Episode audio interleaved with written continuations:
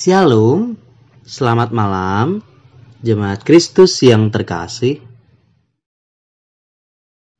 Renungan untuk kita pada malam hari ini berjudul Menjaga Kehidupan. Dan bacaan kita terambil dari Kitab Injil Lukas, pasal 17, ayat yang pertama sampai ayatnya yang keempat. Beginilah firman Tuhan. Yesus berkata kepada murid-muridnya, "Tidak mungkin tidak akan ada penyesatan. Tetapi celakalah orang yang mengadakannya. Adalah lebih baik baginya jika sebuah batu kilangan diikatkan pada lehernya, lalu ia dilemparkan ke dalam laut, daripada menyesatkan salah satu dari orang-orang yang lemah ini. Jagalah dirimu.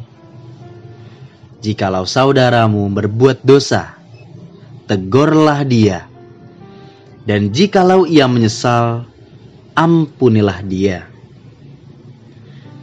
Bahkan, jikalau ia berbuat dosa terhadap engkau 7 kali sehari, dan 7 kali ia kembali kepadamu dan berkata, aku menyesal, engkau harus mengampuni dia."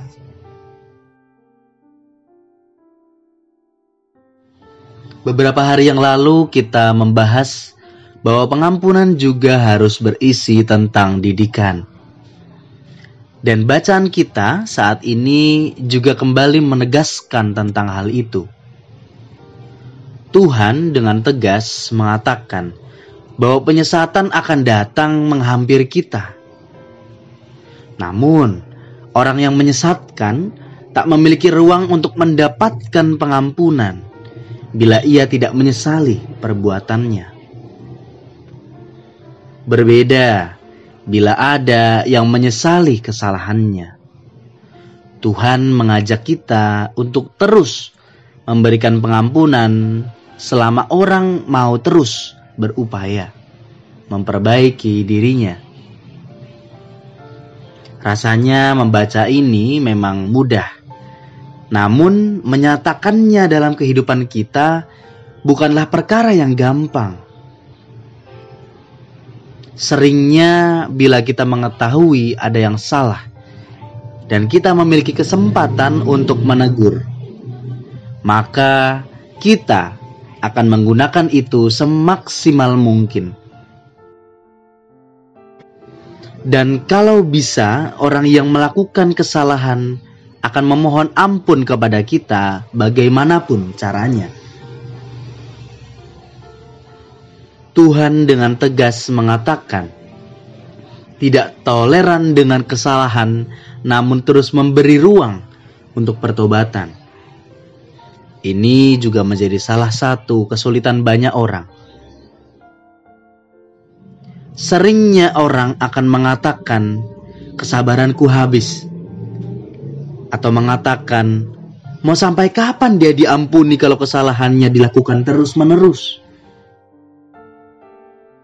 Begitulah Tuhan kita. Ia selalu berorientasi pada kehidupan bersama. Allah akan terus memperjuangkan kehidupan, bukan kebinasaan, yang dimana oleh karena itu setiap pertobatan tetap berarti baginya. Dengan demikian, seharusnya kita juga dapat melakukan hal yang sama.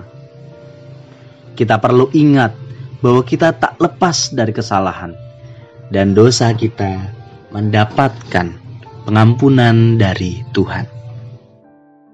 Karena itu, mari kita bersama-sama memperjuangkan kehidupan dengan memberikan pengampunan bagi setiap orang yang dengan sungguh mengaku salah dan ingin berubah. Demikianlah renungan pada malam hari ini.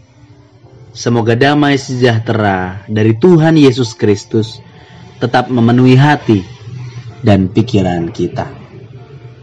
Amin. Jemaat yang terkasih, mari kita bersatu hati menaikkan pokok-pokok doa yang ada dalam Gerakan Doa 21 GKI Sarwa Indah. Mari berdoa.